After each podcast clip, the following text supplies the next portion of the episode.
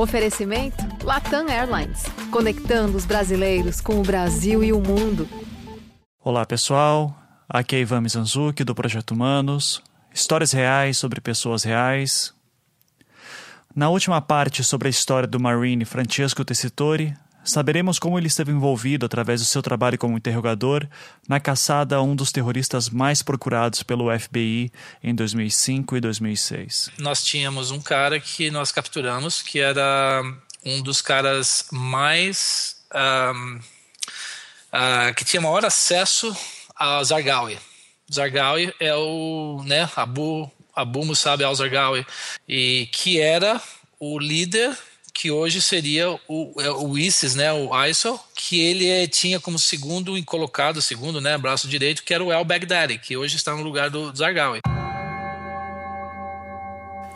I think arguably over the last several years, no single person on this planet has had the blood of more innocent men, women, and children on his hands than Zarqawi. He personified the dark, sadistic, and medieval vision of the future of beheadings, suicide bombings, and indiscriminate killings. Este é um episódio importante na recente história do terrorismo mundial. Para muitas pessoas, o grupo terrorista ISIS, o auto-intitulado Estado Islâmico, parece ser novo, tendo suas ações com grande repercussão na mídia a partir de 2014 e especialmente 2015, após o atentado ao Charlie Hebdo e nas ruas de Paris em novembro daquele ano. Mas a realidade é que ele já é um grupo antigo. Ele era a Al-Qaeda iraquiana. O Zarqawi era, o, era considerado o Al-Qaeda no Iraque. Desde sua formação, a Al-Qaeda iraquiana já divergia das ações do grupo comandado por Bin Laden.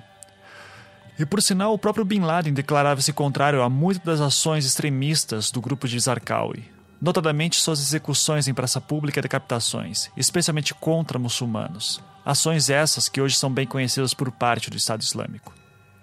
Portanto, essa parte da história que poucos brasileiros conhecem é de extrema importância para entendermos o cenário mundial atual. E para nossa sorte, poderemos aprender melhor através do relato de Francesco. Ele era jordaniano, tudo, e nós tivemos mais de cinco anos de, de intensa busca e caça aos Argal. E nós conseguimos capturar um cara que ele tinha uh, tudo, tudo, tudo sobre os Argal e, e tinha acesso ao, ao líder espiritual do Zagawa.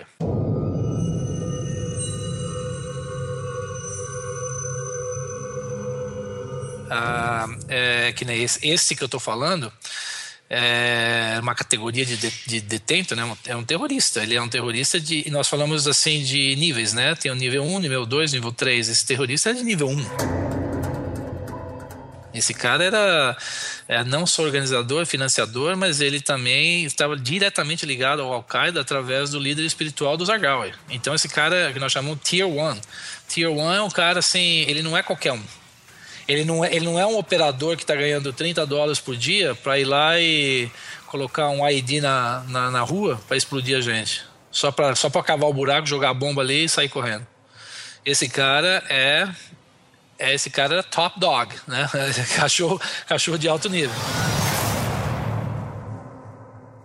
Ele foi capturado através de um, um raid, que nós fizemos um raid, eu não, eu não sei traduzir raid direito. Raid é um... Raid é como um ataque surpresa, uma espécie de batida policial. É, ele fez um erro, né? ele começou a usar muito o celular, né? telefone. E nós conseguimos captar é, momentos e locais através de fontes no, no, chão, humanas, de onde ele estaria, além de colaboração de sinais é, né? de satélites de, de celular na posição dele. E ele foi visitar uma das amantes. E nós sabíamos que exatamente o tempo e o dia que ele estaria lá. E nessa que ele estava na casa das amantes, nós conseguimos, na casa da amante, nós conseguimos entrar e capturá-lo. E obviamente tinha bodyguards, tudo, foram mortos, mas ele não reagiu e foi capturado vivo. E ele era muito próximo, que eu falei, do líder espiritual do Zagal. E o, líder, e o Zagal escutava tudo que o espiritual dele precisava, falava para ele. E então, né, na interrogação dele, é, foram meses. É, você não desenvolve uma amizade. Eu posso sentar com você hoje, mas eu não conheço realmente quem é o Ivan. Até o momento que eu me encontrar com o Ivan, eu sentar com o Ivan, bater papo com o Ivan, eu, eu, eu conhecer o que, que o Ivan pensa, qual é o passado, quais as opiniões dele, o que, que ele fez, o que, que ele vai fazer, quem é a família do Ivan. Você leva mesmo como uma amizade para você tornar amigo de uma pessoa, para você confiar numa pessoa, mas a mesma coisa um, um detento que está sendo interrogado. A, a, é por isso que eu falo, a, o uso da força não faz com que a pessoa crie confiança em você, e sim ele vai expelir aquilo que você quer escutar, que é para ele perder a dor que ele está sentindo. Quando você entra na cabeça de uma pessoa do jeito certo, com o tempo, a pessoa passa o que? A confiar em você e acha que você é a única saída dele para daquele momento, daquele local, ou não só isso, mas que você pode dar um futuro a ele. Porque no momento que você está capturado e considerado como terrorista e você vai ser entregue pela, para, para, as autoridades iraquianas, no caso, é a pior coisa que um terrorista quer: é ser entregue para as autoridades do país porque você sabe que eles não vão executar os mesmos direitos humanos que nós fazemos. Eles não vão ter o mesmo justiça que nós usamos para aqui nos Estados Unidos é, é muito muito é, nós usamos o mesmo método. Você é inocente até ser provado culpado. Então, mesmo que nós sabemos que ele fez tudo isso, ele tem acesso a se defender. Se ele entregue para as autoridades locais do país, isso na época, é, quando a guerra estava bem no auge, uh, e nós estávamos ainda lá, ele sabe que ele vai morrer.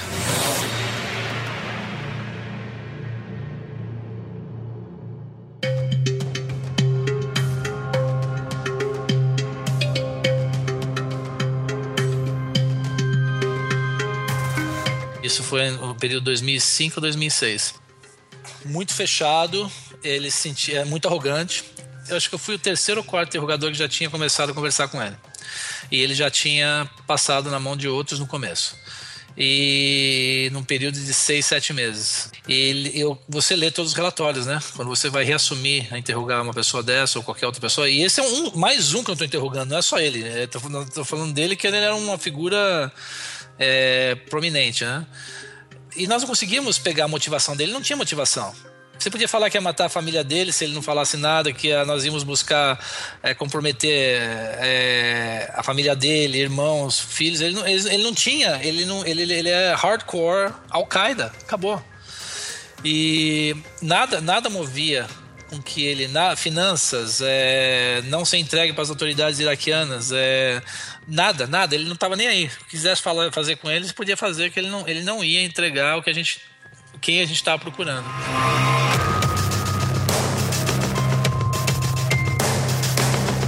Eu diria que ele era acima da maioria, ele uma classe muito alta, boa, do Iraque, educado, educado que eu falo instruído, com é, faculdade, universidade e recursos, é, recursos financeiros, recursos políticos. É um cara que é. Só que a ideologia dele era realmente o sétimo centenário da versão do Corão, do Al-Qaeda, para montar o califato e acabou. E é Sunni, ele é Sunni, todo Sunni, é, o, o Al-Qaeda é Sunni, o ISIS é Sunni.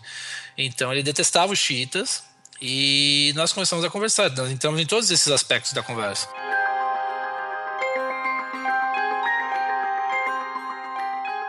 Quando um cara está interrogando, eu estou assistindo. Quando eu estou interrogando, o interrogador está assistindo, porque você vai é, pegando coisas que às vezes quando você está focado na interrogação você não pega. Então você tem outro interrogador para para assistir a sua interrogação, você fala, oh, meu, ele fez, e você falou a palavra, sei lá, Ali Baba e os 40 ladrões, ele abriu o olho e ficou entusiasmado naquilo. Entendeu? E ele está prestando atenção naquilo que você está falando. E nós é, começamos a notar que quando surgiu um assunto, entre vários assuntos, de ler, de livros, de, de autobiografia. Olha só, uma, uma das coisas que ele, que ele era, ele era muito cheio de si mesmo, né? Então ele gost, gostaria de escrever um livro. É uma coisa que ele queria escrever a biografia dele. Ele queria fazer uma marca, ele queria botar uma marca de alguma forma, alguma coisa, para mostrar que ele.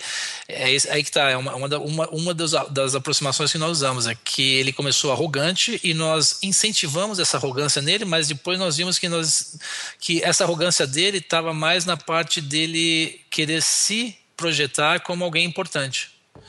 E por isso que ele começou o papo de livro, por isso que ele começou a dizer que ele lia muito, que nós, eu, e nós obviamente também, nós lemos bastante, que tipo de livro você gosta, o que você gosta de ler. E nós começamos a dar a ele como incentivo Olha só, são os incentivos que você dá. Isso, esse aí foi fácil porque era muito fácil de arranjar. Os incentivos a ele era que se ele começasse a cooperar conosco, nós de repente, com todo esse, obviamente nós colocamos isso de, um, de uma forma bem, né, ele aqui, ele aqui na Terra e mais ninguém. É, não existia ninguém a ele no mundo, que de que a, a, seria uma coisa importante escrever algo a respeito dele, seria importante ele colocar no papel a experiência da vida dele. Seria importante ele dividir com a gente o que ele pensava da ideologia, não só ideologia, mas o que ele pensa de família, o que ele pensa, o que se ele pudesse governar o mundo, quais seriam as coisas que ele faria. E nós, nós acabamos percebendo que se nós os, o, tivéssemos a condição de envolvê-lo dentro da parte acadêmica e encher a bola dele dizendo que ele teria condições muito grandes de escrever um livro, e de que nós, de acordo com as informações que ele nos desse, ele poderia não só escrever um livro, mas ele poderia fazer uma diferença, porque na realidade isso que eu vou falar é verdade. Vocês, nós existi, existem acampamentos, nós chamamos de acampamento camping, né? É centers, principalmente na Arábia Saudita, de recondicionamento de terrorista. Então tem muitos que se regeneram que eles, eles, eles veem que aquela ideologia, aquela mentalidade que eles estão tendo, aquela, aquele objetivo, não passa a ser simplesmente uma coisa utópica que nunca vai acontecer, que justamente o uso do terrorismo é uma coisa que não leva a nada, ninguém vai, ninguém vai respeitá-lo. E como respeito era uma coisa importante a ele, nós começamos a tentar tentarmos doutriná-lo dentro disso, de que ele teria mais valor como uma pessoa é, dando positiva uh, dando positividade da experiência dele da sociedade do que uma pessoa que estaria sendo vista como uma pessoa que quer matar mulheres e crianças. E, e, dentro disso foi feito um trabalho de nós, de que nós começamos como incentivo de cada informação que ele passasse, que fosse importante para nós e que nós aceitaríamos e vamos, iríamos verificar que é verdade, nós verificamos as informações, uh, de que nós poderíamos trazer material para a leitura dele né, em qualquer língua que ele preferisse.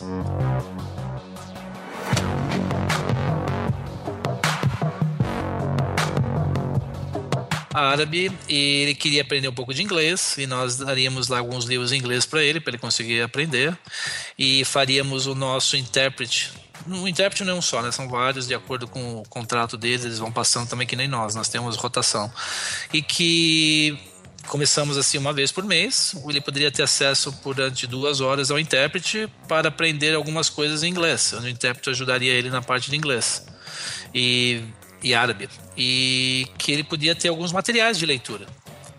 E com isso foi uma grande jornada do, do, do, ponto que quando nós sentimos isso, aí eu mudei. Eu particularmente mudei a minha posição. Eu, quando ele começou a cooperar com certas informações, eu comecei a colocá-lo ao meu nível. Ele já não mais sentava no, no, no, no chão. Quando ele entrava no, no, na, no, quarto de interrogação, no trailer, no, no, container, ele já não via. Eu falava para não, não colocar mais o, o goggle nele, né? Uh, algema sempre teve. Isso, isso é, é, padrão, sempre tem que ter. Uh, mas eu já estava dentro do, do, do, do, trailer. Então, quando você, na cultura árabe, que você recebe alguém, em vez desse convidado, exemplo, convidado, estar sendo colocado no lugar esperando alguém, é diferente. Então, eu comecei a trocar minha posição. Eu recebia ele dentro da, da, do, da, da, sala de interrogação do trailer. E não só ele estava desvendado, ele podia ver quando ele entrava que eu já estava lá, mas eu dava o, o a saudação, né? Salam aleikum, que é uma coisa assim, né? Salam aleikum é aleka salam. Ele responde. Ou seja, eu estava recebendo ele de uma forma como ele era meu convidado.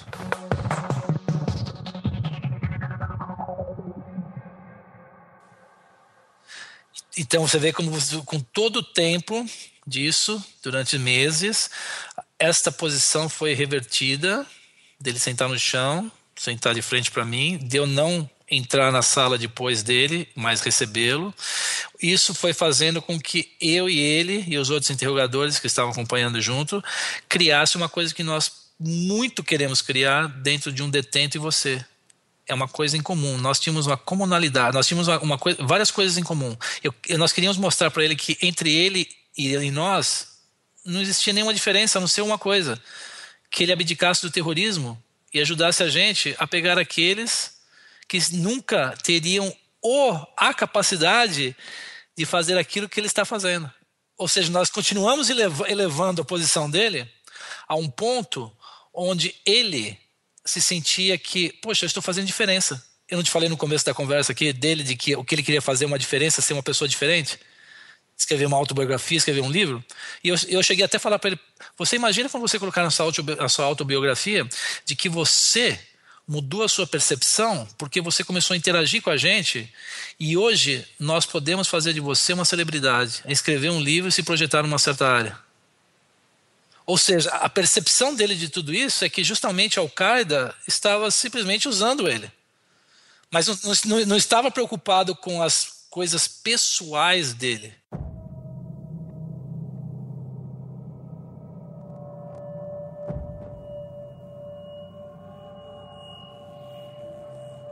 eu particularmente comecei a falar para ele por que, que ele não transformasse isso num aprendizado para aqueles que estavam morrendo como bombas suicidas, numa idade tão jovem, pudessem ler o livro dele e abrir os olhos. De não fazer e não chegar a um ponto de perder a vida por, por, por uma, uma ideologia, por um movimento que nem o Al-Qaeda, que simplesmente está querendo provar ao mundo e provar aos interesses dele de que o mundo do, do o mundo uh, ocidental é um mundo podre. Mas isso, isso, isso não é verdade. Eles, eles são terroristas. Eles são terroristas. Eles matam mulheres, matam crianças. Eles não têm medida.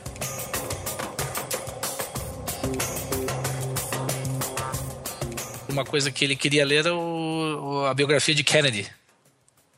Ele queria entender quem era Kennedy, por que Kennedy não foi um presidente democrata diferente, porque as pessoas gostavam tanto do Kennedy.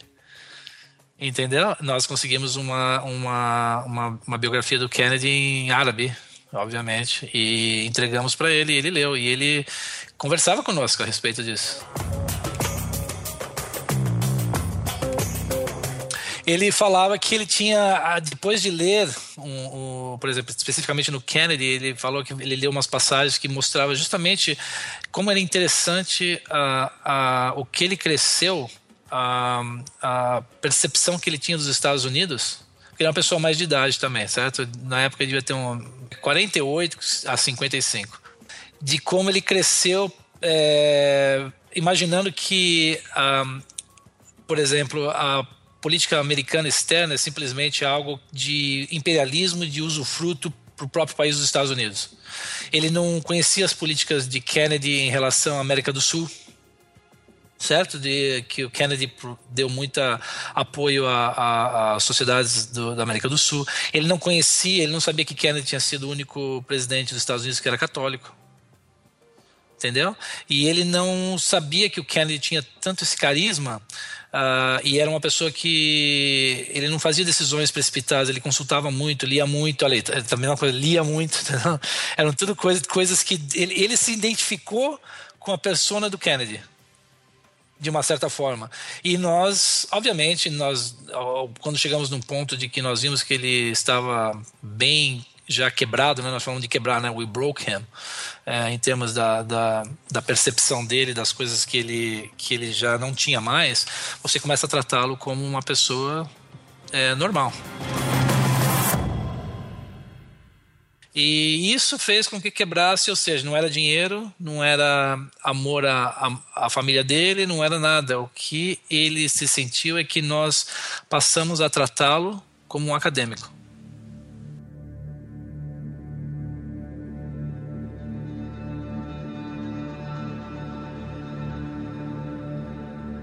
Nós sabíamos quem era o, o líder espiritual do Zagal. Nós não sabíamos aonde era o dia a dia da rotina dele. Isso que é importante. O que nós estávamos procurando não é o líder espiritual, né? Assim, a pessoa. A pessoa nós sabíamos quem ele era. O que nós estávamos procurando é uma forma de conseguir capturá-lo. Porque tanto, por quê? Porque também atingindo o líder espiritual, nosso objetivo era o que nós fizemos era conseguir capturar o líder espiritual do Zagawi, porque o Zagawi não dava um passo para frente, um passo para a esquerda, um passo para a direita e um passo para trás, sem consultar o líder espiritual dele. Ou seja, ele se encontrava com o líder espiritual. Sabendo que era o líder espiritual e conseguindo acessá-lo, nós sabíamos, nós iríamos descobrir a rotina e os lugares que os Zagal estavam indo.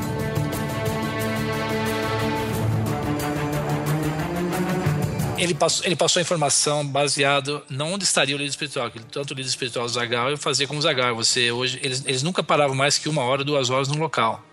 Eles nunca dormiam no mesmo lugar. Eles sempre estavam em movimento nós não sabemos é o momento certo de pegá-los. Né? Nós sabemos onde eles estão indo, nós sabemos os, os, os, locais que eles possam frequentar mais. Mas é a mesma coisa você procurar alguém dentro da favela no Rio de Janeiro é, e ter o momento certo onde não tem crianças, mulheres para poder, bum, dar um strike.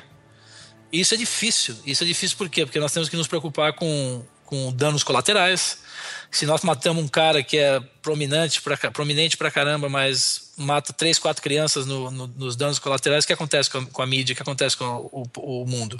Os Estados Unidos é massacra crianças, massacra mulher, é isso que é o problema. Isso, isso dá força ao inimigo, porque o inimigo quer justamente que nós erramos nesse ponto para conseguir explorar na propaganda tudo isso. Então, o que aconteceu? Nós queríamos saber a, mais ou menos a rotina de vida do líder espiritual. Não mais ou menos, nós queremos saber detalhes da rotina de vida dele. Sabendo a rotina do líder espiritual, nós sabíamos que nós tínhamos muitas, quase 100% de chance de botar o dedo e falar assim: o Zagal está aqui nesse dia, nessa hora. E aconteceu. 7 de junho de 2006.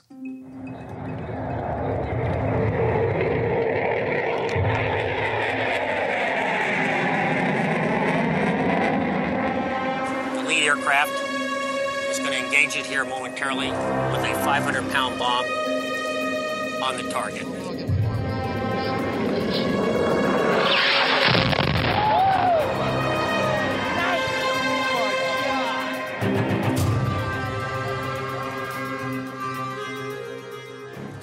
Now Zarqawi has met his end.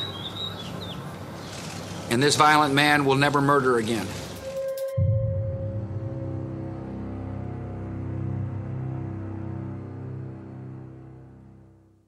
O que aconteceu com o informante depois disso?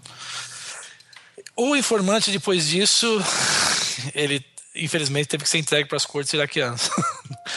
é, não, não, não, tem, não tem essa parte não. Essa parte, veja bem, quando nós depois da invasão, depois da, da, da invasão nossa no, no, no, Iraque, depois da deposição do Saddam Hussein, depois da formação do governo de novo iraquiano, nós estamos, digamos, né, em, em, em, entre aspas, nós somos convidados do governo iraquiano, depois que o governo iraquiano se formou de novo, para atuar dentro do país. Nós não mesmo que nós temos 100% presença, nós tínhamos 100% presença, nós estávamos ajudando eles a reconstruir o país, a, soberan, a soberan, uh, sovereignty, é, como é que chama? A soberanidade do país é um país soberano o Iraque, depois que se formou de novo e elegeu primeiro-ministro, presidente, através do nosso ajuda de, da formação da Constituição iraquiana, passou a ser um país soberano. Nós não podemos chegar e falar assim, nós vamos fazer isso.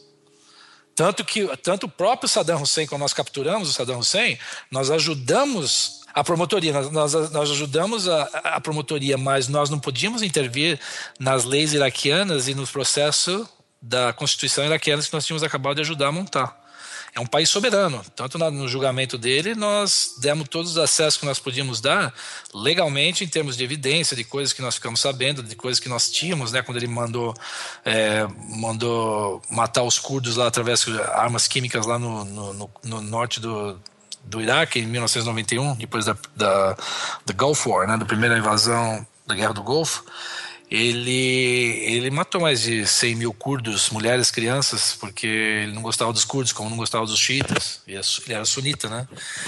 Então, é, mas nós não podemos interferir nisso. Nós temos, nós temos legalmente, tem um processo enorme de legalização em termos de capturar alguém, interrogar, mas depois da interrogação nós falamos, nós temos aquilo que nós precisamos para alcançar o objetivo X que nós estamos atrás, nós não, não temos mais é, é, posições legais de, de falar o que nós poderíamos realmente fazer por ele. É, ele, ele, ele, é um, ele, é um, ele é um produto que pertence ao Estado do Iraque. E você tem ideia do que, que o Estado do Iraque fez, fez com ele? Não, não. Mesmo porque é meio difícil para o interrogador, depois que você desenvolve uma amizade grande e que você viu que você realmente quebrou o cara. Quando eu falo quebrar, é você tirou todas as guardas dele e ele se abriu com você.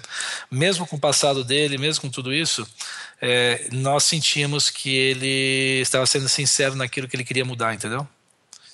E então você você tem que ser como interrogador também, e como, né, é, gerador de fontes humanas, você tem que ser uma pessoa.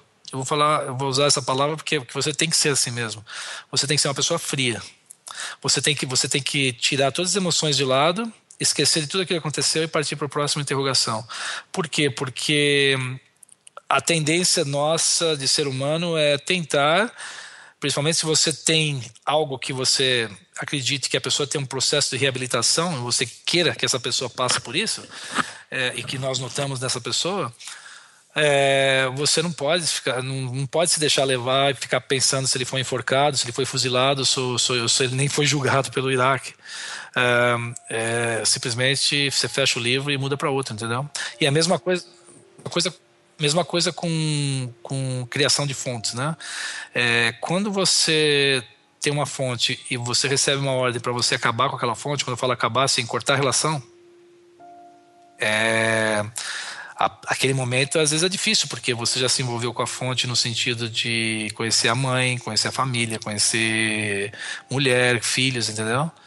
Mas se aquela fonte perde aquelas duas coisas que eu falei para você, acesso e posição, e você sabe que aquela fonte fez muita coisa positiva para você, mas você recebe ordens que não mais aquela fonte está trazendo aquilo que nós precisamos, é, é negócio, é como um negócio. Se você está produzindo um produto que é importante para minha companhia, mas você para de produzir, é, é, eu não posso viver da sua amizade.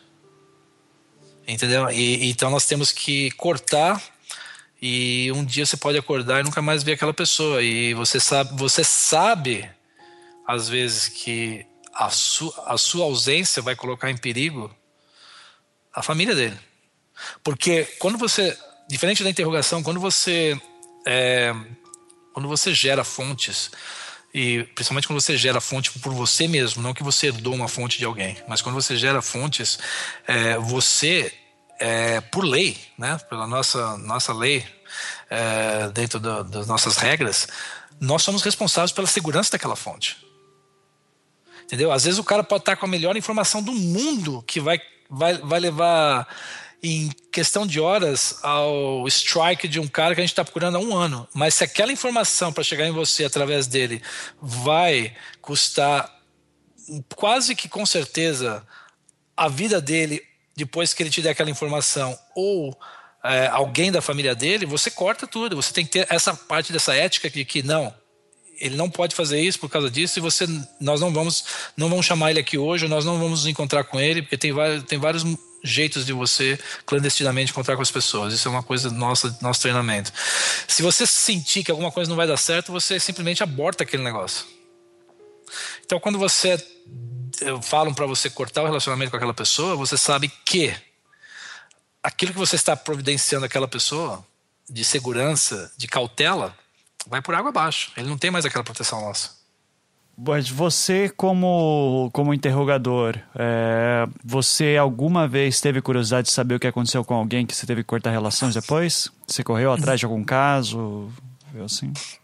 Não, porque foi o que eu falei. Alguns que fizeram isso ficaram afetados depois uh, e, e, e tiveram problemas com a performance deles depois. Você conheceu alguém que passou por isso? Conheci. O que aconteceu então, com a então, pessoa? Simplesmente perdeu o foco, o foco de, de, de interrogar, ou simplesmente não, não quis mais fazer isso, ou simplesmente achou que colocou em dúvida o questionamento, que é uma coisa natural, mas é uma coisa nossa, nós, não, não tem outra forma, que aquilo que a gente fala não passa mais do que uma mentira para aquela pessoa, mas ao mesmo tempo, é o que eu falei, nós estamos lidando com terroristas que estão ali por causa que no começo tem uma ideia e já mataram muitos. E tem uma ideia de continuar matando. Eu, eu já tive cara que chegou para mim e falou: se eu tiver a oportunidade de sair daqui, agora, hoje, e te encontrar e te caçar, vou, você vai ser o primeiro que eu vou te matar. Então, então, o processo de reabilitação é uma coisa assim muito utópica ainda. É uma coisa que muitos também falam muita coisa e são bonzinhos na hora na frente. Mas quando você sente a sinceridade da pessoa, você sabe que tem aquele, aquele condiciona, aquela possibilidade né, de uma reabilitação. Mas a partir do momento que é entregue para as autoridades, tanto a polícia, tanto no Afeganistão, né? No Afeganistão ainda é idade primata. É, você é o maior, o maior medo de um terrorista capturado é ser entregue para a polícia do Afeganistão. Entendeu? Mas isso nós não podemos evitar, porque a partir do momento que nós conseguimos aquilo que nós conseguimos da pessoa, e nós temos a informação porque é tanto para salvar vidas nossas de, de, nossos, de nossas pessoas, tanto vidas civis de crianças inocentes afegãos ou iraquianas ou quem quer que seja. É, a partir daquele relacionamento, e quando você conseguiu o que você precisa, é, aquela pessoa não tem mais a função, você não pode, é que eu falei, infelizmente nós não podemos legalmente é, mudar o status daquela pessoa mais. Aquela pessoa foi, se se colocou numa atividade terrorista, a partir do momento que você é terrorista, não existe ex-terrorista, né? não existe ex-terrorista. Uma vez terrorista, você é terrorista. Sim. Entendeu? Mas, uh -huh. Mas você. Você. Deixa eu ver como é que eu faço essa pergunta. Você, o que, que você gostaria que tivesse acontecido com seja esse cara ou outros caras, esse cara em específico? O que, que você espera, que, o que, que você torce para que tenha acontecido com ele, assim? Eu torço de que ele é, não espero, né, na situação dele meio difícil, mas é, não fosse condenado à morte uh, e que ele fosse colocado num sistema de reabilitação que nem existe, que eu falei para você na Arábia Saudita, uh, e lá sendo reabilitado, cumprindo a sentença dele. Uh, mas que, por exemplo, existisse, existem programas onde através de que a oportunidade que nós discutimos, uh, de que ele escrevesse um livro, como existe um livro que eu tenho aqui que eu, que eu já li, de vários ex-suicidas, uh, né, bombas suicidas, que falharam no, no, no, na execução do, do, do projeto deles, né, através do Al-Qaeda, principalmente Al-Qaeda. Uh, e depois eles perceberam que eles foram manipulados pelo Al-Qaeda e hoje eles estão desfigurados, né? Porque tentaram se explodir, ou explodiu e não morreu, e eles estão nesses centros é, de reabilitação. E hoje eles falam a, a hipocrisia, a respeito da hipocrisia, a respeito da mentira, de tudo essa ideologia terrorista uh, que o Al-Qaeda, que o ISIS no, no, momento agora passa né, para as pessoas e, para, e recruta, né? Porque eles são recrutadores de pessoas que têm é, pouco futuro na vida. São é, o, o Al-Qaeda, o ISIS, eles, eles, eles projetam o recrutamento deles baseado em, em, pessoas, principalmente adolescentes, que não têm uma perspectiva de vida assim. O que vai ser do meu futuro amanhã? Não tem estudo, não tem nada, não consegue ganhar dinheiro, não tem. É, são, são, eles são, eles são recrutados através de um princípio religioso, onde eles usam toda a retórica deles em relação ao imperialismo do, do Ocidente e são criados, né? Eles, eles formam assim, eles, eles, eles têm uma perspectiva de uma família dentro do Al-Qaeda, dentro do ISIS, e essa família passa a ser tudo para eles. Mas essa família que eles pensam que, ele tem, que eles têm é uma ilusão, porque essa, esse, o grupo, o, a, a, o topo do, do, do, do Al-Qaeda, do ISIS, simplesmente quer usar essas pessoas para aquilo, para os benefícios políticos deles, ideológicos deles. Então, o que eu gostaria que acontecesse com esse cara, realmente, que ele pudesse ter escrito esse livro, que ele pudesse ter se projetado e pudesse passar a dar palestras uh, para até grupos de jovens que você pode identificar antes de se perderem, né? Na, na, na, no dia a dia de não ter uma perspectiva de vida e futuro por causa de vários fatores políticos e econômicos do país e não se juntem à ideologia, ao, ao recrutamento desses grupos terroristas. Ele sirva como exemplo positivo, digamos assim, não? Exato, exato, exato. Eu gostaria que fosse usado como exemplo positivo, porque nós sentimos que, tanto nos relatórios que a gente escreve, você escreve a sua opinião pessoal, né? O, o que você acha no relatório desta, deste detento, né?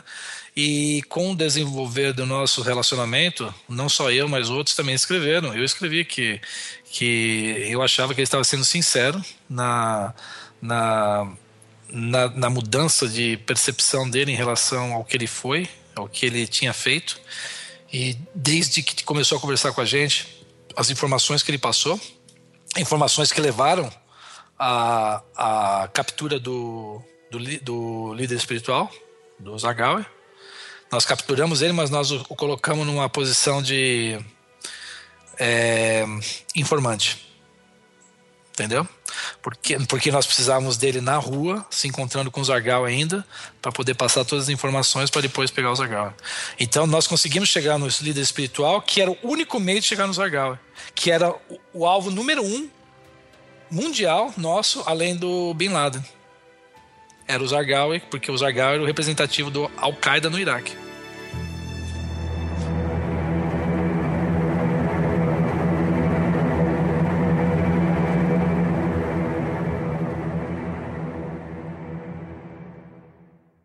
Apesar de ser uma pessoa plena em suas convicções, a guerra deixou marcas profundas no Francesco. Mas ele só a sentia quando estava longe do campo de batalha. É, a PTSD. PTSD em português é estresse pós-traumático, também conhecido em soldados como pós-guerra. Ele não começa e termina, entendeu? Ele vem, você a primeira vez foi muito difícil, 2005, foi logo depois de Fallujah, exatamente isso, depois de Fallujah. Eu achava que era um Superman, né? Cheguei em casa, depois de quatro meses é textbook, coisa assim de livro de psicologia.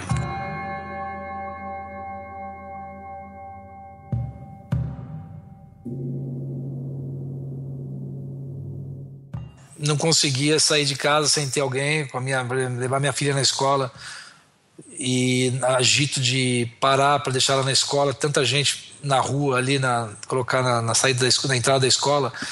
Eu eh, sempre achava que alguém ia pular no carro, ia se explodir. Estava numa rua deserta, sem movimento, achava que estava muito quieto aquilo. Por quê? Porque uma das características muito grandes num ataque, principalmente no Iraque, não, não no Afeganistão. Lembra que no Iraque é uma guerra urbana, né? É uma, é uma, o Iraque é urbano, comparado com o Afeganistão. Então, é, quando você via comércio fechado, tudo quieto, ninguém na rua, pode ter certeza, se prepare, alguma coisa vai acontecer. É indicativa porque, obviamente, os comerciantes recebiam a dica, vai acontecer isso assim, assim, fecha tudo, entendeu? Então, às vezes eu passava numa rua deserta, quando eu falo deserta, assim, rua residencial mesmo. Meu, me dava um pânico e eu começava a olhar para tudo quanto é lado e queria sair de lá rapidinho e começava a suar frio e, e, e, querendo chegar em casa logo, mas eu chegava em casa, aí a paranoia começa, né?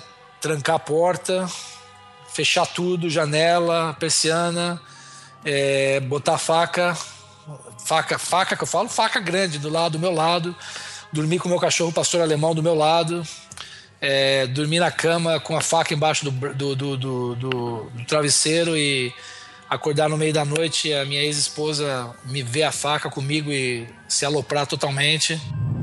Entrar no supermercado, entrar numa numa um corredor do supermercado e se viesse alguém que eu não conhecesse, eu já começava a ficar tipo assim, já chegou a passar na minha cabeça até momentos assim, me preparar que se aquele cara passasse por mim, fizesse alguma coisa, como que eu ia atacar o cara, como que eu ia matar o cara.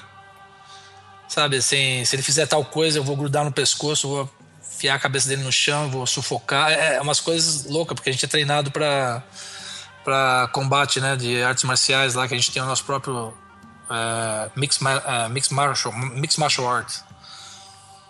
E então esse tipo de coisa começaram a acumular, meu, e eu não sabia como lidar com isso. Eu comecei a perder a cabeça, comecei a pensar que eu não estava conseguindo saber quem eu era mais. Você perde a sua identidade ninguém consegue entender, né? Porque é uma coisa que nem você consegue explicar, muito menos a pessoa que não tem consegue entender. Aí começou, né, incidência de PTSD. Aí você teve um acesso maior aos psicólogos na base, aí começa, eu comecei a entender o que que era. Você tem que fazer um tratamento muito grande, muito longo. Aí eu melhorei.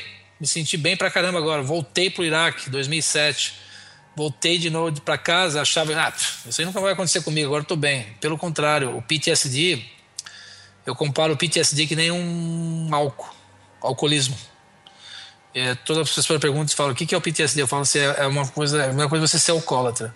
Nunca vai sair do seu corpo nunca vai sair da sua mente. Se você tomar um pingo de álcool, você volta ao alcoolismo de novo. O PTSD também nunca sai de você. Só que você tem que aprender a gerenciar o PTSD e saber quais são os momentos que são os gatilhos, né, os triggers. Só que para que você fique um expert nisso, você vai encontrar o diabo no fundo do poço escuro e olhar na cara dele, porque só você fazendo isso que você vai aprender quais são as coisas que te fazem, né, é, sair do controle ou fazer um trigger. Trigger é engatilhar alguma coisa. Todas as vezes que eu tive PTSD, que foram três episódios diferentes, as reações e, as, e a, os sintomas são iguais, mas como eles chegaram a mim, foram os três diferentes. E cada um levou mais tempo de ser curado do que o outro que passou. Eu lembro que em 2005 levou uns três meses, quatro meses, eu estava de volta normal, tudo tranquilo. 2007, seis, sete meses. 2012 a 2013, um ano.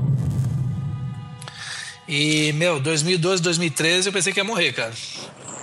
Porque o tempo estava passando, eu já tinha passado por dois episódios e eu falava, meu, eu não sou mais aquela pessoa que gosta de malhar. Você perde toda. Porque o PTSD, como qualquer outra né, é, doença psíquica que te afeta nesse sentido em relação ao combate, tudo, é, que você não sabe que está chegando em você, o que, que causa? Qual que, qual que é o, o, efeito colateral pior total? Depressão. Meu. O PTSD não mata, a depressão mata. E a depressão é um efeito colateral que você pode ter certeza que vai te pegar. Tanto que os maiores suicídios que nós temos, que são 22 por dia de veteranos, não é por causa do PTSD, é por causa da depressão que causa no PTSD. São 22 por dia? 22 por dia. Então, eu, eu virei uma enciclopédia no PTSD também. Eu nem imaginava que eu ia. Hoje eu dou risada tudo, mas, meu, foram os, os as únicas coisas positivas do PTSD para mim foram que cada vez que eu saí do PTSD e me recuperei, você aprende alguma coisa mais a respeito de você, quem você é e como você pensa, que tudo aquilo que você achava que você era, você não é. Você chegou a contemplar suicídio? Não, nunca. Mas eu muitas vezes ia dormir porque você perde totalmente. A... Você não consegue sair. De... Pensa bem. Você não consegue sair de casa. Você não consegue mais fazer as coisas que você tem vontade de fazer. Obviamente, todos relacionados a sair de casa. Malhar, correr, andar, passear, ir a um cinema, fazer compra. Você não, você não é mais independente. Você, é você, é um, você é um escravo do seu, da sua própria mente. Meu, eu tinha momentos que eu tentava levantar da cama para fazer barba e não conseguia. Não conseguia. Então, você passa, você passa a não ter vida. Você não tem independência mais, você é um escravo, você passa a ser um, você passa a ser um, um refém da sua mente. E você fala assim: como que eu posso ser refém da minha mente, sendo que eu tento controlar minha mente? Aí que está o problema. Ninguém controla a sua própria mente. Você pode ter desejos de certo controle, mas nunca, a gente não sabe o que está na nossa mente. A mente é uma coisa ainda muito desconhecida. Mas quando você perde tudo isso, eu nunca pensei em me suicidar. Mas terminar tudo, mas muitas vezes eu ia, de, ia deitar, eu não saía da cama, como é que eu ia deitar? Eu, ia, eu dormia, eu dormia e imaginava assim, ó, se amanhã, se amanhã, tomara que exista uma explosão nuclear, porque se acabar o mundo amanhã, puta, delícia, acabou. Uhum, sim. Digamos que se você fosse morto, você ia achar isso bom. Você não queria se matar, mas se se matasse, se morresse, não seria algo ruim. Exatamente. Se eu, eu, eu, se eu saísse na rua e tomasse um tiro por causa de uma bala perdida, eu falava, putz, beleza. Uhum. Você teve pesadelos? Não. É, pesadelos é uma, é uma, é uma, é uma, é uma, um trigger, né? Digamos, um trigger de que nunca me afetou. É, eu já tive imagens, eu não nem chamo pesadelos, porque eu acordava, eu sonhava com combate, mas não me afetava. O que realmente me afetava são essas coisas de estar tá sozinho, estar tá em lugar assim que eu me sentia vulnerável. Isso é óbvio hoje, eu entendo, depois de muitas, muitos anos, porque todas as missões que gente, você faz, você não sabe onde é está o inimigo, né? Tanto no Iraque quanto no Afeganistão, nós não temos um inimigo distinto. O cara que está abrindo uma loja do seu lado ali pode ser um talibã, pode ser um, um Al-Qaeda, ele só está esperando uma oportunidade perfeita para te pegar. Então, você não, não tem um inimigo uniformizado, uniformizado, por exemplo, Segunda Guerra Mundial. Nós sabemos quem são os alemães, nós sabemos quem são os japoneses, nós quem são os italianos, nós sabemos que eles têm um uniforme, eles têm um, um distintivo, eles têm uma patente, você sabe quem é. É uma guerra convencional. Isso aqui não, isso aqui é uma guerra assimétrica. Uma guerra que não tem. É, é assimétrica, é uma guerra de guerrilha. Você não. O inimigo pode ser um cara que de noite é o seu inimigo de dia é um informante seu. E você acha que foi isso que atrapalhou o seu segundo casamento, ou seu primeiro casamento, ou foram sim, outras coisas? Sim, sim, sim, sim. Ah, isso completamente selou três episódios em dez anos. Simplesmente sela tudo, né? Porque ah, ela passou a viver o PTSD também. Dormir e morar com alguém que tem PTSD é Imagina eu acordar três, quatro vezes no meio da noite com uma faca na mão e checar a casa inteira. Se a porta tá trancada, se as meninas estão bem, se a janela, se alguém tá lá fora. Meu, é assim, é viagem que você não, você não acredita. É viagem assim que se, a gente pode sentar e conversar durante horas. E eu ensino para você o que eu fazia. Coisa assim que, é, por exemplo, se você olhar, você fala assim, puta, nossa, não, não sei. o cara tá pirado. É, você tá pirado. Você é um pirado consciente. Só que você não consegue se livrar dessas, desses impulsos, entendeu? Você se sente mal por causa disso? Não, porque eu falei para você que o, o, a cada vez que eu saí do, de um PTSD, eu descobri coisas de quem eu sou e quem é a minha pessoa, de que se eu não tivesse passado por ele, eu não saberia quem eu seria. É, mas eu digo mais em relação a como isso afetou sua ex-mulher, suas filhas. Não, também, também não, também não. As, as meninas não foram muito afetadas. Também não, não, não tenho problema nenhum da, do casamento ter acabado. Eu, eu que terminei o casamento. Porque era um constante. Eu não, consegui, eu não conseguia viver mais com ela, lembrando os últimos 10 anos da minha vida, entendeu? Por quê? Ah é muito, muito complicado para tentar re, é, reenganjar de novo dentro das, dos, das, dos parâmetros normais de uma vida normal, com uma pessoa que você viveu uma época assim. Olha o exemplo do Chris Kyle.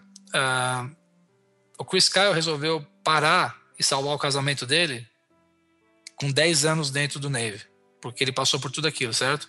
Ele optou em parar antes que piorasse, porque aí ia acabar o negócio. Eu não optei isso. Em 2005, quando tive o primeiro episódio, eu continuei.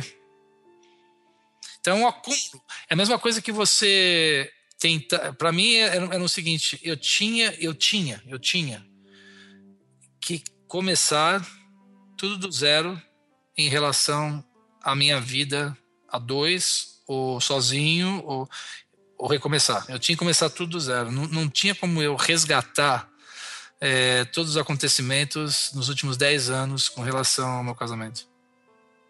Seria sempre um lembrete dos momentos ruins que eu não quero mais, que nem, nem passo pela minha cabeça de me lembrar.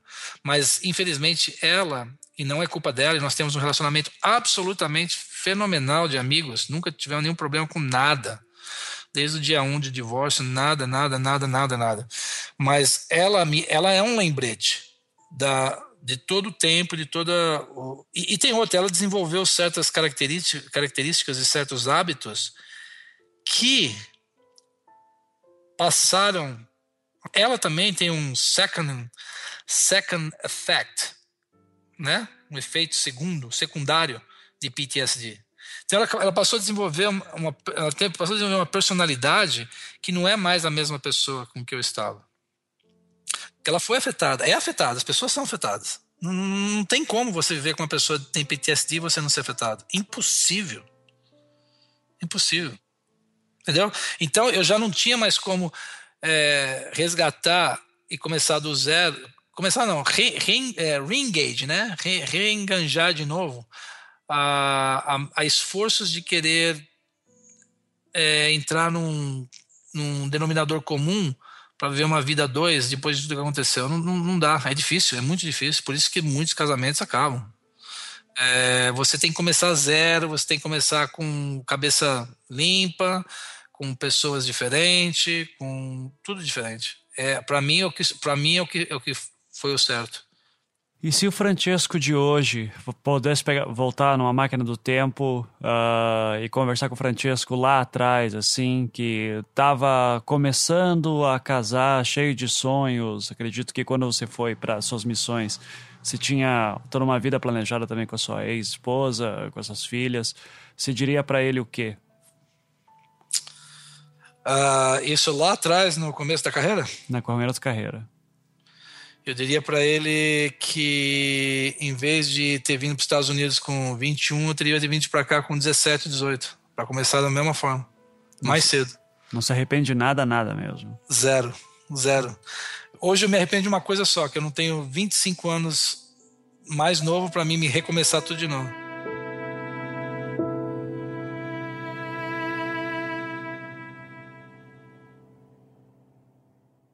Você acredita em paz? Francesco? Em paz em sentido de, de combate, guerra, de paz mundial? Sim.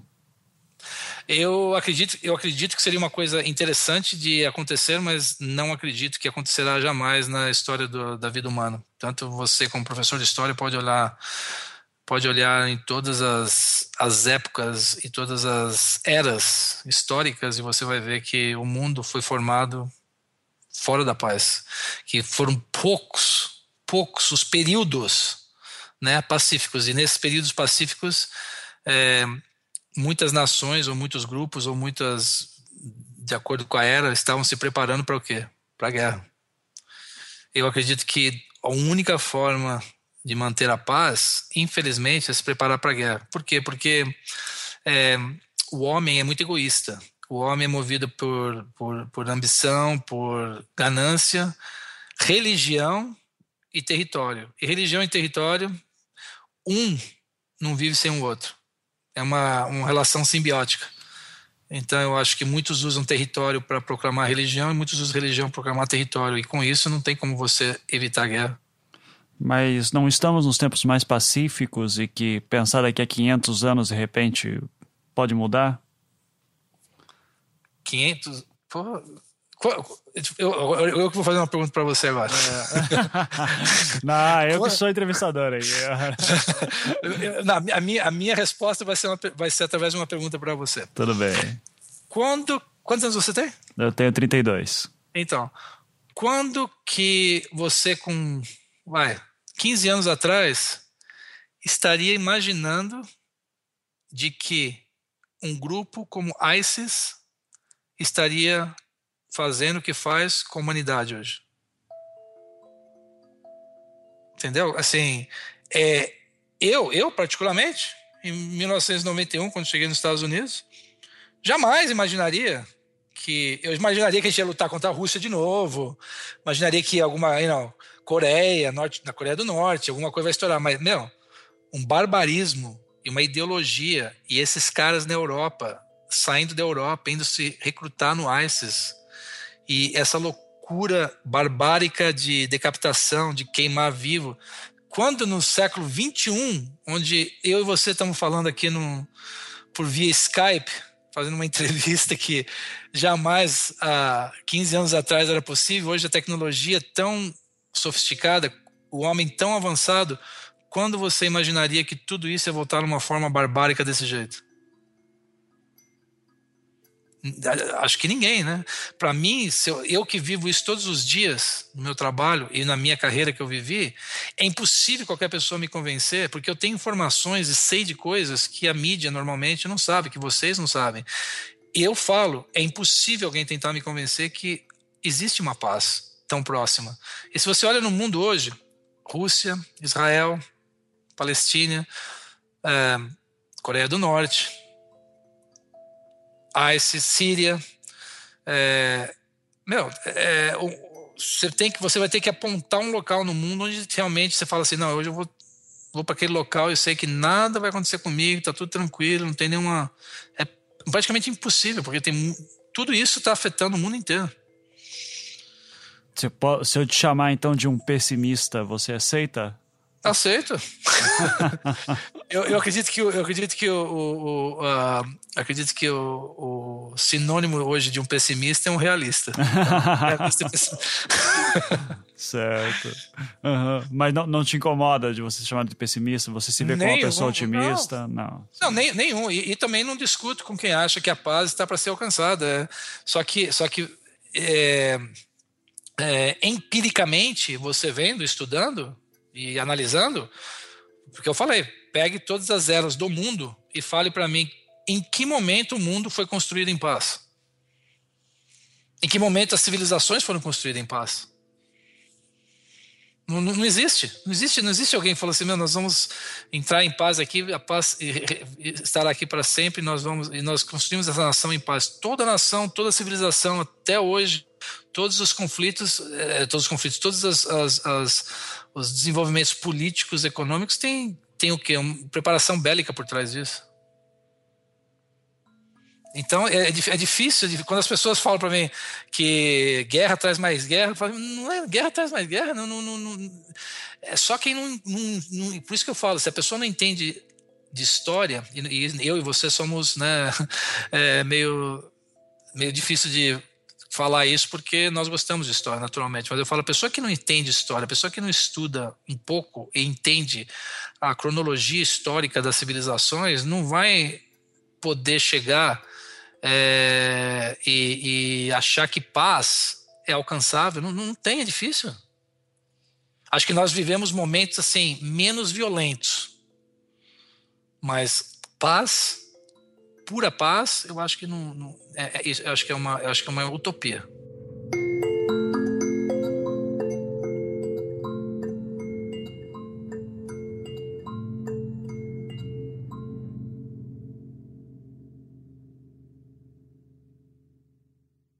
Última pergunta, então, sobre, é, sobre os muçulmanos em geral. Você sente que tua vis... como é que ficou a sua visão sobre os muçulmanos em geral? Como é que era teu contato antes e depois? É, volto, volto a falar a mesma coisa em relação à percepção e à falta de instrução, né, de, a ignorância do povo. É, nós podemos citar, eu posso citar para você aqui agora, no, no momento, campos que chamam-se Jesus Camps, né, no, no centro, no meio oeste americano, onde a visão de morrer por Jesus é a mesma do muçulmano fanático de morrer por Maomé ou por Alá.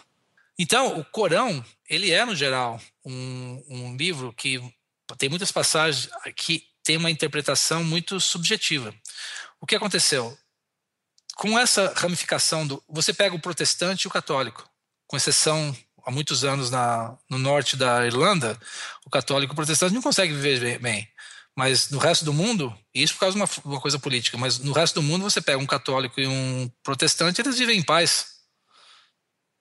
Não tem nem separação de um ser amigo do outro. Você pega um xiita e um sunita, eles não podem se ver. Correto? Então você já vê a separação e as ramificações do islamismo. Então o islamismo é uma religião extremamente ramificada, com várias posições de extremamente extremismo até é, pacifismo total, como esqueci o nome do, de um grupo lá que eles são considerados até misticistas. Os sufi. Sufistas, é, sufistas, sufi, exatamente. Então você pega esses, aí você pega um salafista e um wahhabi que são assim, meu, se você não nem se, se você imaginar e nem rezar uma vez por dia, ou uma das cinco rezas, nós vamos cortar sua cabeça. Então, você vê a distinção e as ramificações. O grande problema que eu vejo no islamismo é o fato de que por ser uma religião tão subjetiva, é que você tem pessoas como intelectuais islâmicos vinculadas ao idealismo do Islã, querendo manipular as massas, porque muitos são ignorantes ainda. Você pega uma população do Afeganistão, e aí já é outro papo de, de nós, né, por exemplo, interrogação. Eu interroguei cara, eu interroguei cara que se chamava Iman, né, o líder de igreja, líder do, de, de, de mesquita. Aí você perguntava para ele quais são os cinco, os cinco pilares do Islã. Ele olhava para mim como se ele fosse, como se eu fosse um, alien, um, um extraterrestre. Pô, cinco pilares do Islã, qualquer, qualquer pessoa sabe, são coisas básicas, mas, ou seja, ele se chama de imã, de, de, de, de, de líder de mesquita, porque ele foi, o, o avô era, o pai era, agora ele é, mas ele não sabe nem ler. Quer dizer, ele sabe ler o Corão, né? É, não sabe nem ler, decorou o Corão às vezes através de escutar alguém falando, mas alguém pregou para ele uma coisa que ele está repassando que não tem nada a ver com o Corão.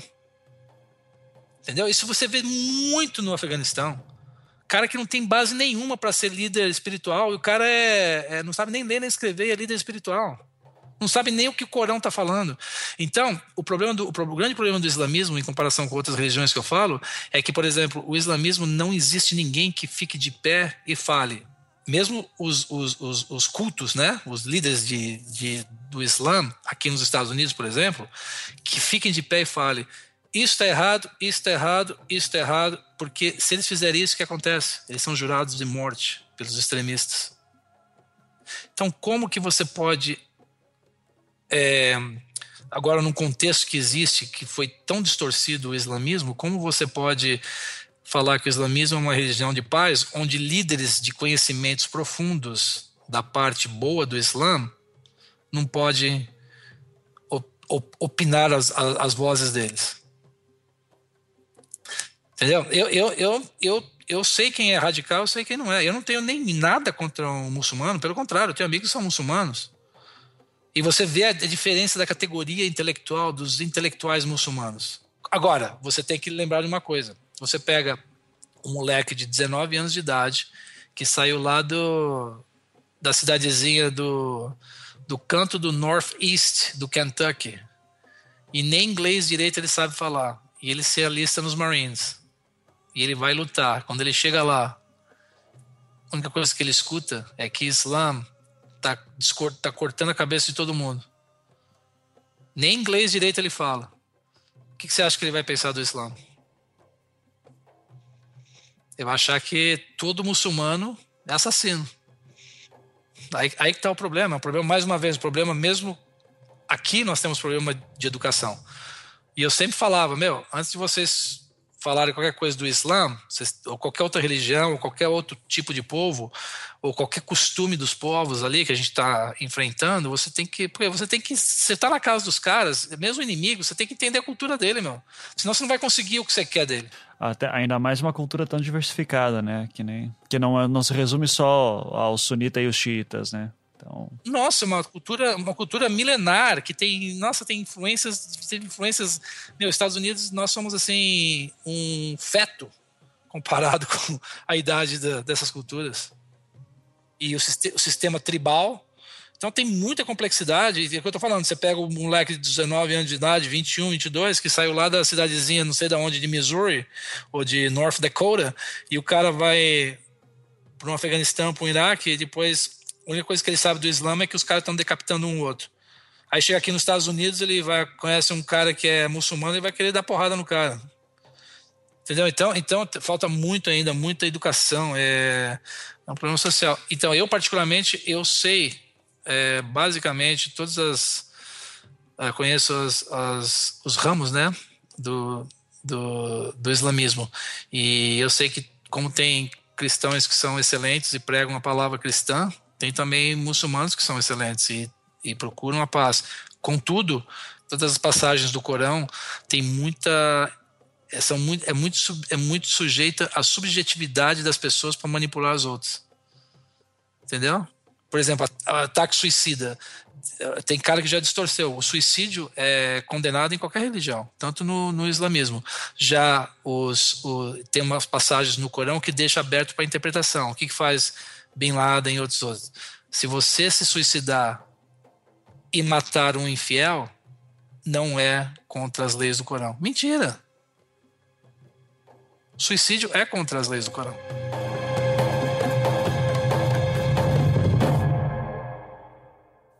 A entrevista que fiz com o Francesco foi uma das mais longas e mais difíceis que já fiz na minha vida. Se por um lado foi uma experiência única poder conversar com um brasileiro que esteve numa guerra recente, algo quase inexistente no Brasil, ao mesmo tempo foi bastante chocante perceber que a realidade das recentes guerras no Oriente Médio são muito mais complexas quando olhadas de perto.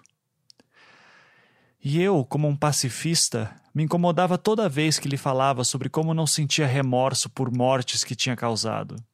E você talvez tenha sentido esse meu desconforto na entrevista.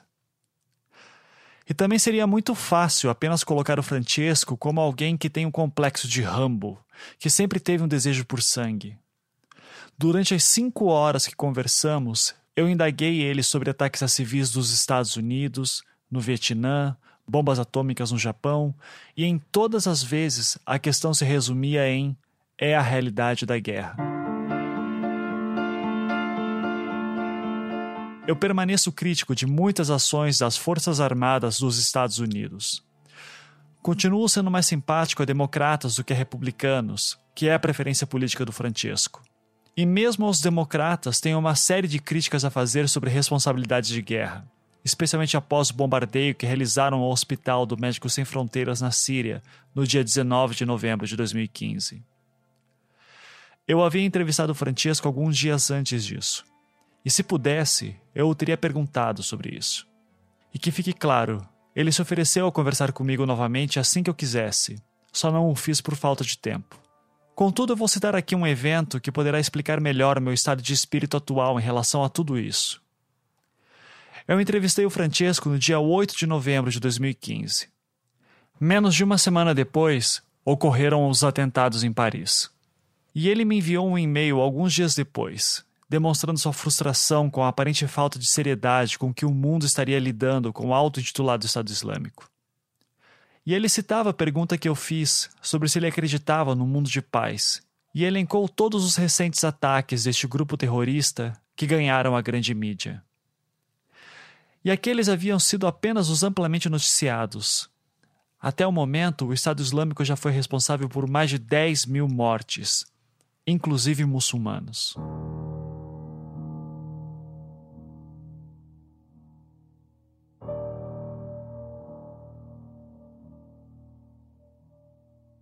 E ao olhar para este cenário, e tentando me imaginar como uma vítima de grupos terroristas no Iraque ou Síria, por exemplo, eu acabo me deixando esquecer que o Talibã foi apoiado pelos Estados Unidos durante a invasão soviética na década de 80, mesma época em que Saddam Hussein era um aliado dos Estados Unidos, que depois da morte de Saddam criou-se um vácuo de poder que permitiu o fortalecimento da Al-Qaeda iraquiana, que após a morte de Zarqawi, a Al-Qaeda iraquiana passou a ser liderada por um psicopata ainda mais perigoso, o al-Baghdadi, que hoje comanda o Estado Islâmico. Se eu estivesse lá, eu me permitiria esquecer tudo isso e apenas querendo ter uma vida normal, eu torceria para pessoas como Francesco virem me salvar. E se antes eu já pensava que em guerras não existem vilões e mocinhos, agora eu apenas penso nas vítimas, sejam elas civis, sejam elas soldados. E torço para que um dia esses terroristas não existam mais. E se me perguntarem hoje o que é terrorismo, e pensando em tudo que os Estados Unidos já contribuíram no agravamento da atual situação, eu já não sei mais responder nada com segurança. Eu só quero que esse ciclo de violência acabe, mas não consigo mais ver um fim para isso. Ao menos não enquanto estiver vivo. Só me resta torcer para o futuro.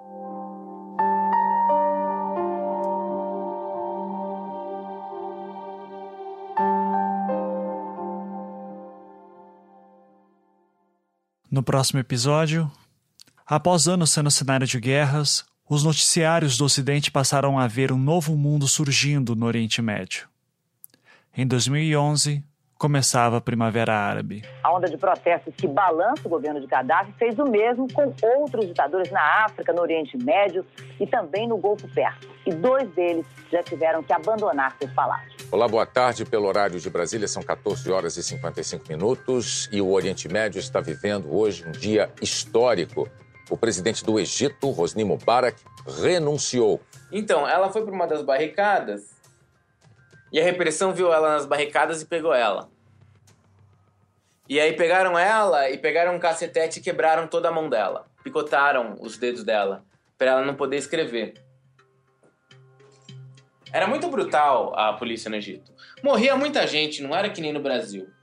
No Brasil, é, não existe grandes tradições de, de enfrentamento de barricadas com centenas de mortos. No Egito tem, tem de centenas, tem de milhares.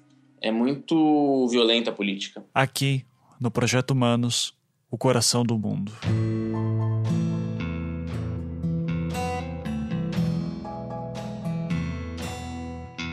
Projeto Humanos é um podcast que visa apresentar histórias íntimas de pessoas anônimas. Ele tornou-se possível graças à ajuda dos patrões do Anticast, que contribuem mensalmente para que nossos programas continuem acontecendo. Se você gosta do nosso trabalho e gostaria que ele continuasse, você pode contribuir através do link na postagem. Agradecimento especial a Francisco Tessitori, que me concedeu a entrevista, que foi a base deste episódio e do anterior. Nos vemos no próximo programa.